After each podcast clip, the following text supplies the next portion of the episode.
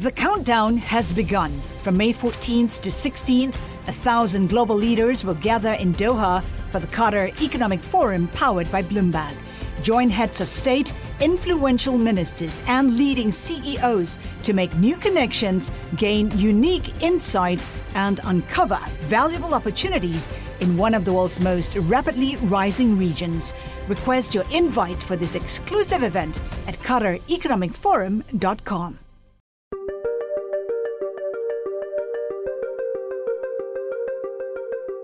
Welcome to Prognosis. I'm Laura Carlson. It's day 86 since coronavirus was declared a global pandemic. Our main story Madrid was one of Europe's hardest hit cities by the coronavirus, but now it's springing back to life. We explore how the city is preparing to reopen hundreds of bars and restaurants. We'll talk to owners about the unique challenges they're facing as they struggle to keep these cherished businesses going. But first, here's what happened today.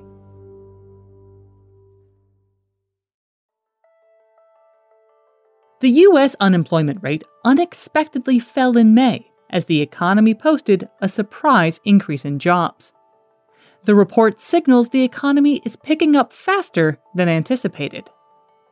That said, 21 million Americans remain unemployed.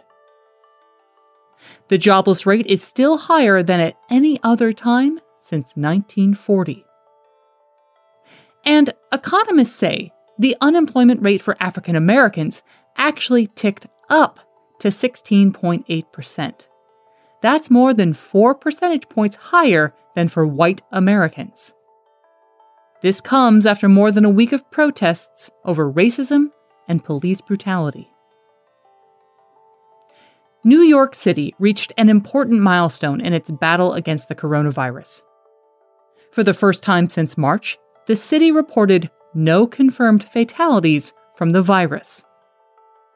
For months, the city was the global epicenter of the pandemic. In April, the city had almost 600 confirmed deaths per day. But elsewhere, the news is grave.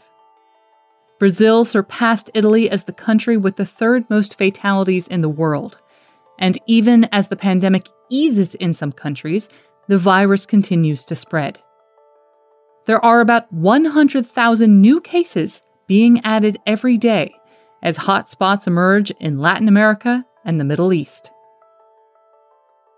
Finally, the U.S. Centers for Disease Control and Prevention says a startling number of Americans are using bleach on food or misusing household cleaners in attempts to protect themselves from the coronavirus. The agency on Friday released the results of an online survey of 500 people. The survey found that about a third of the respondents engaged in, quote, non recommended high risk practices. These included applying household cleaners to the skin or inhaling or ingesting them, risking, quote, severe tissue damage and corrosive injury.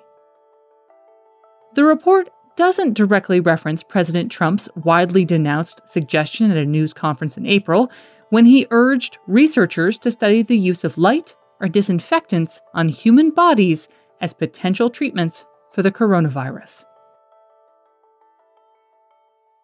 The countdown has begun. This May, a thousand global leaders will gather in Doha for the Qatar Economic Forum powered by Bloomberg, held in conjunction with our official partners, the Qatar Ministry of Commerce and Industry and Media City Qatar, and premier sponsor QNB. Join heads of state, influential ministers, and leading CEOs to make new connections and gain unique insights. Learn more at QatarEconomicForum.com. And now, our main story. Madrid is opening back up after a long, hard few months. The city has endured 69,000 cases of coronavirus, and almost 9,000 people have died. Bloomberg reporter Jeannette Neumann takes us to a post lockdown Madrid that is both heartbroken and giddy. Heartbroken by the loss of thousands of its citizens to the pandemic, but giddy with a renewed sense of possibility, despite the challenges that lie ahead.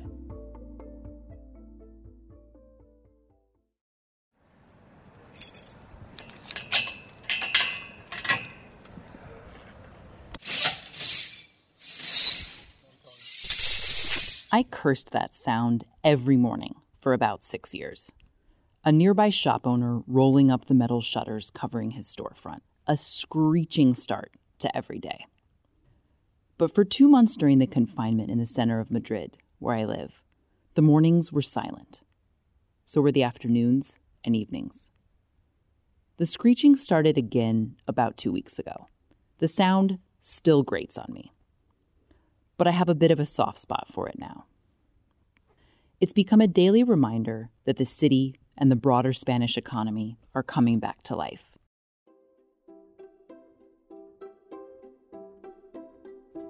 Spain's government is gradually lifting one of Europe's strictest lockdowns in four stages, province by province, and in 14 day increments. It's as if those of us living in Spain had been forced to go on a fast for two months and now we're slowly reintroducing some of life's pleasures.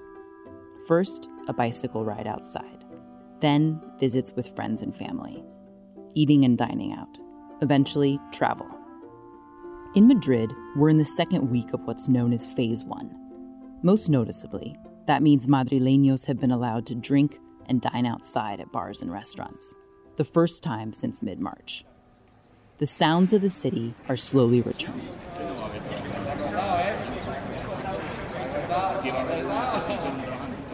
That's the Sunday before we entered phase 1. It's 9:45 p.m. on the Plaza Santa Ana, a square in central Madrid. And this is the next night in the same spot and the same time, but now with outdoor seating on the terraces at 50% capacity.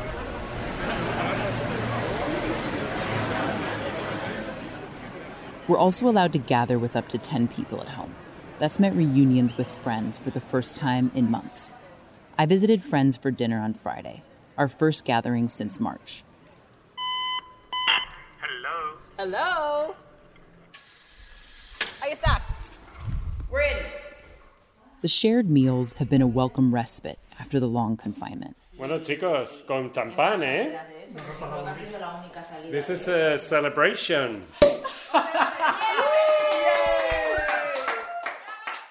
The overpowering feeling, though, is one of whiplash.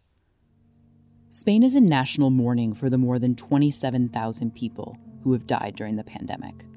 And the country, along with the rest of the world, is emerging into the most severe downturn in living memory. Bloomberg Economics expects Spain and Italy to be among the hardest hit countries in the world this year, suffering economic contractions of 11 and 13%, respectively. That's fueled anger and despair some in Spain have channeled their frustration into a nightly cacophony that's known as a cacerolada.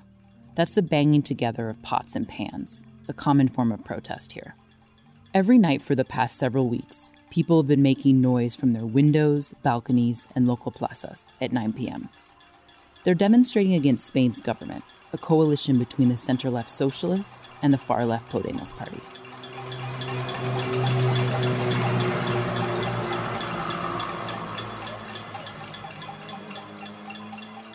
Protesters say the government responded slowly to the onset of the pandemic and that the emergency economic measures have been too little, too late.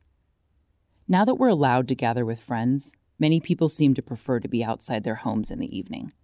So the intensity of the caceroladas has eased in recent days, but the frustrations and worries haven't.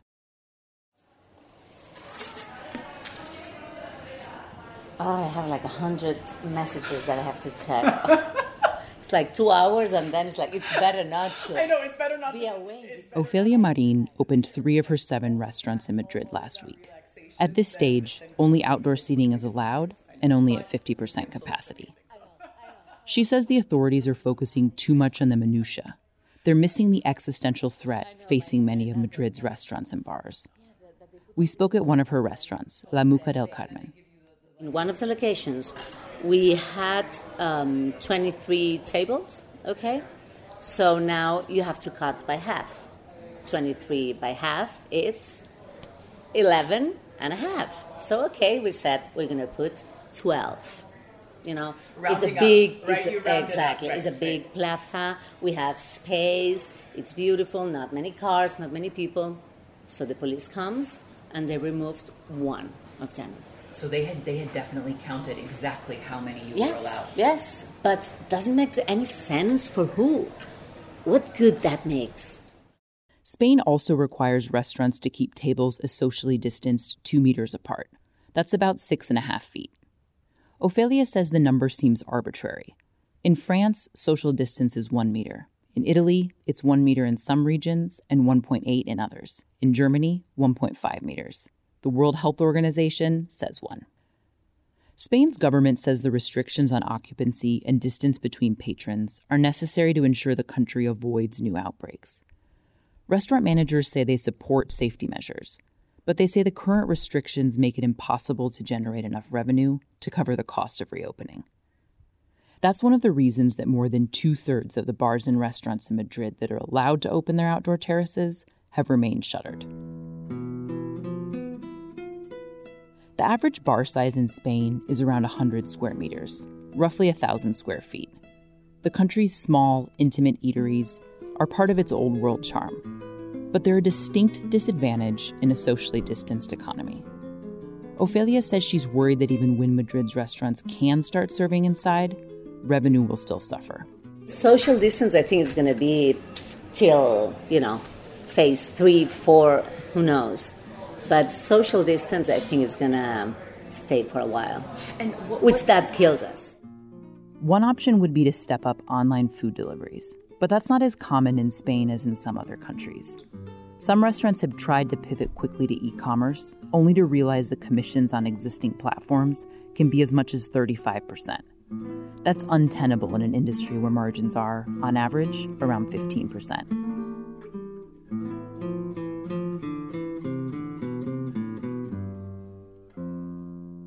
Spain was the second most visited country in the world last year. Visitors are able to return starting in July.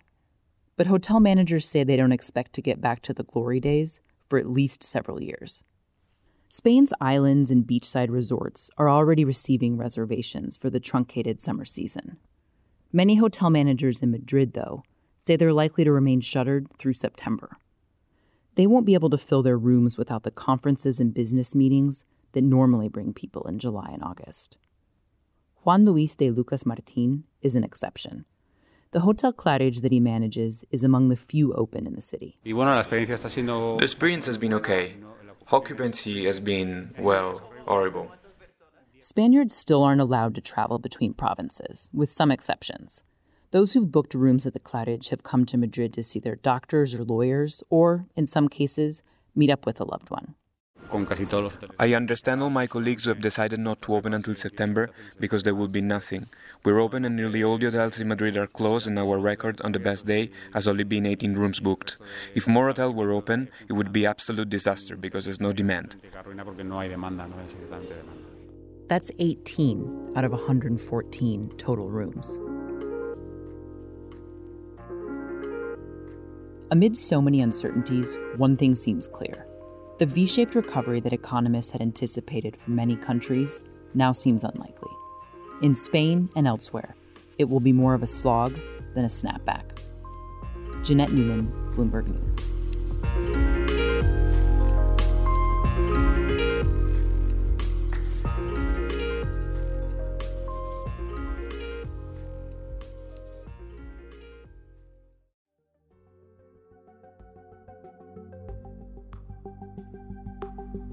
And that's our show today.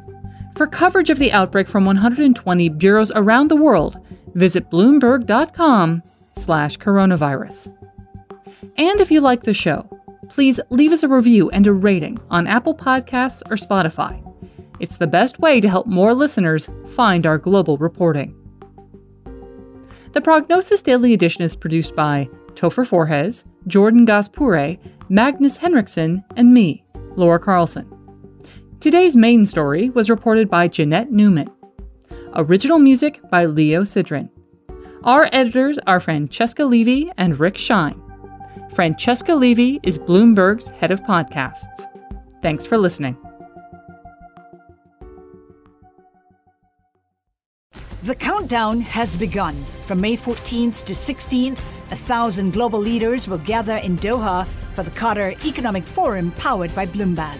Join heads of state, influential ministers, and leading CEOs to make new connections, gain unique insights, and uncover valuable opportunities in one of the world's most rapidly rising regions. Request your invite for this exclusive event at QatarEconomicForum.com.